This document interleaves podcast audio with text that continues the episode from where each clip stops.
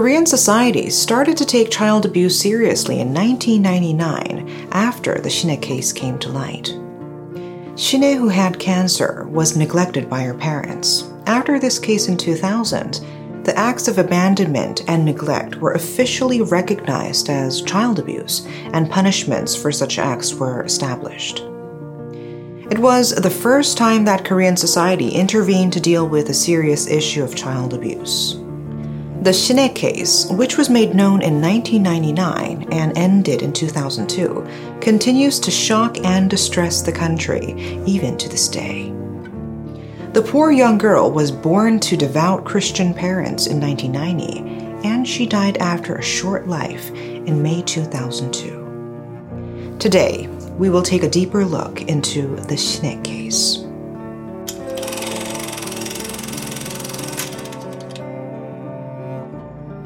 Kim Shin-ae's story was shared with the world via the show Unanswered Questions on August 21, 1999. It all started with a tip off by Dr. Kim Hyun-ju of Ajou University Medical Center. Kim, who is now the head of the Korean Foundation of Rare Disease, met Shin-ae at a hospital. Shin-ae was hospitalized from the young age of four because of kidney issues. Dr. Kim said Shin-ae stood out because of her parents. Shin-ae's mother didn't take her daughter to the hospital due to religious reasons and neglected her illness. But she admitted Shin-ae into Ajou University Medical Center in July of that year after her health rapidly deteriorated. But Shin-ae's father, who had parental authority, forced the hospital discharge of his daughter because of his religious beliefs. When Dr. Kim saw this, she requested help from a broadcaster so that Shin-ae could continue to receive treatment. According to Dr. Kim, Shin-ae was diagnosed with Wilms tumor, a type of childhood cancer, in 1995 when she was five years old. For Wilms tumor with treatment at stage 4, the cure rate is over 80%. For Shin-ae, the cure rate would have neared 90% if she removed the tumor and received treatment, especially because the tumor was detected very early. But even with the discovery of the tumor, Shin-ae's parents left their daughter alone for nearly four years, saying she would be cured through the power of their faith. After Dr. Kim's tip off, Unanswered Questions program director Park Jung Sung met with Shin-ae and was overcome with shock. Shin-ae, who was nine years old at the time, had a lean figure as if she was starving and had a stomach like a pregnant woman. She weighed only 20 kilograms and had a 5 kilogram cancerous tumor inside of her. At the time of the broadcast, Shin-ae's abdominal circumference was 85 centimeters or 33.5 inches thicker than the waist measurement of an average adult male. That wasn't the only thing that was shocking. The nine year old complained about her pain, telling her parents, It hurts. I can't stand it any longer. I'm in too much pain. In response, her parents said, Don't tell us, tell God, and did nothing. Shin-ae's parents were introduced as people who made their nine year old daughter suffer unnecessarily because of faulty religious views. Her parents even rejected the production team when they tried to persuade them to send their daughter to the hospital to receive treatment. Shin-ae's father apparently had a revelation that God would cure his daughter. He even said he would be willing to die with her. He rejected conversations about the issue, saying it would be useless to take her to the hospital to see a doctor. The production team thought the parents believed in a pseudo religion and visited the church they attended. The team suspected the parents were Jehovah's Witness believers. That's because this Christian denomination believed in the refusal of military service and blood transfusions. But the production team found out that members of the church themselves tried to make Shin-ae's parents take their daughter to the hospital for a long time.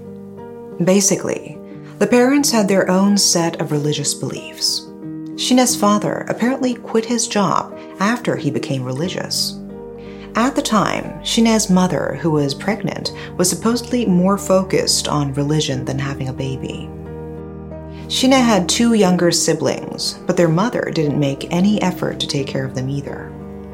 Shin-ae's mother told her daughter that God will come this year and told her to endure. Life was so hard for Shin-ae that she even told her parents to kill her.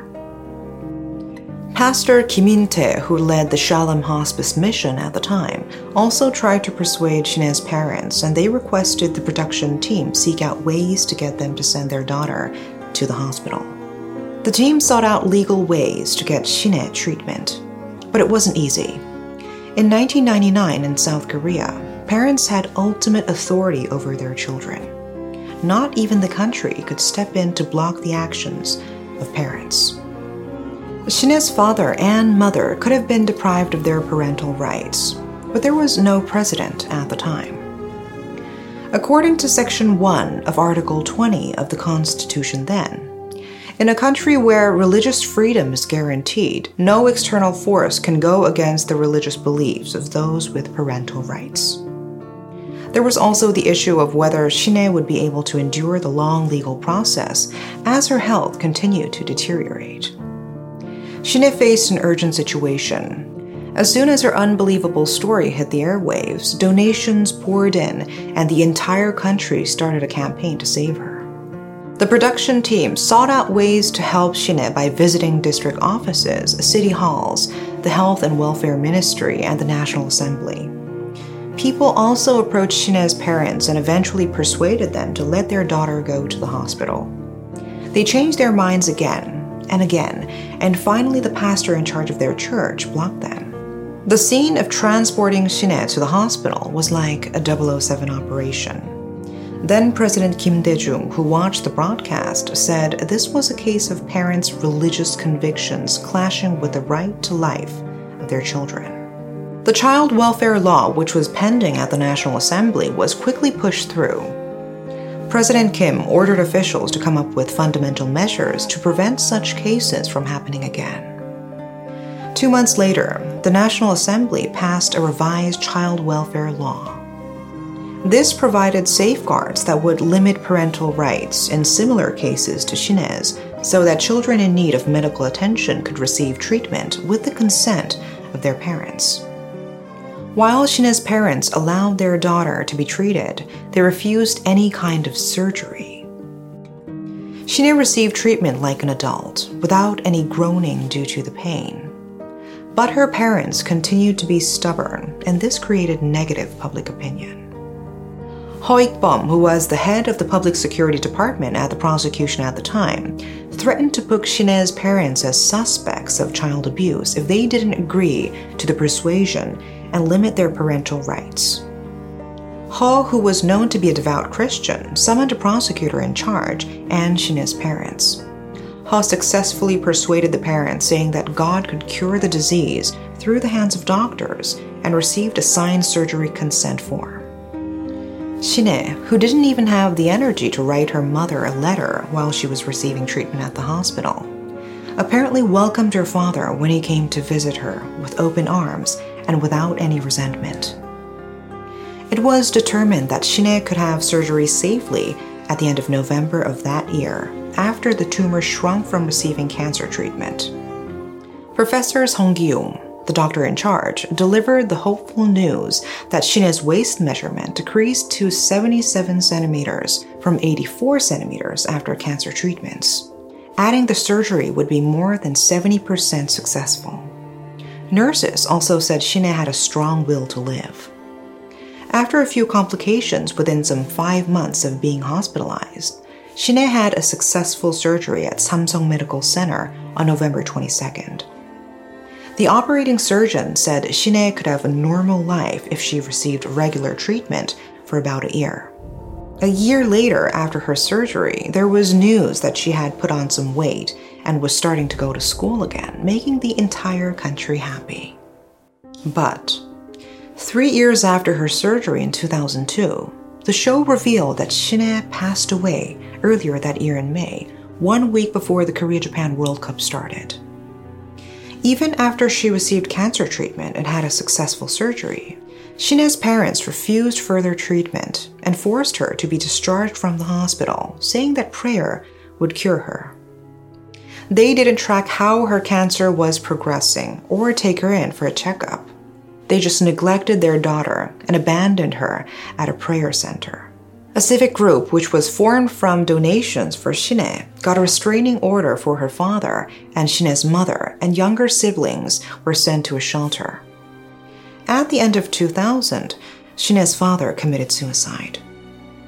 Her mother was diagnosed with aphasia due to shock, and her younger siblings were sent to orphanages.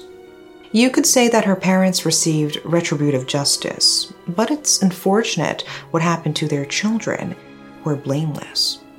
Cancer recurred in Shin-ae, and a few weeks before she died, a program director visited her in the hospital. She is said to have only stared at the hospital wall during the visit and didn't look at the program director in the face. She couldn't trust anyone after being betrayed by her parents. This case showed parents who were unqualified to be parents, as well as them ruining the lives of their children. Child abuse is taken seriously in the United States, and if this kind of case arose there, the parents would have been deprived of their authority and not given a second chance. That fact makes this case so regrettable. Parental rights were maintained even with the intervention of the entire country, including the president. Shin-ae, who died at the age of 12 in 2002, would have been 33 years old today if she had a normal life. Due to her case, the child welfare law was revised in July 2000 to include abandonment and neglect. But people are still passive about depriving parents of authority in South Korea, even to this day. We hope there will never be a case like Shin-ae's here ever again. That's all for today. Thanks for watching.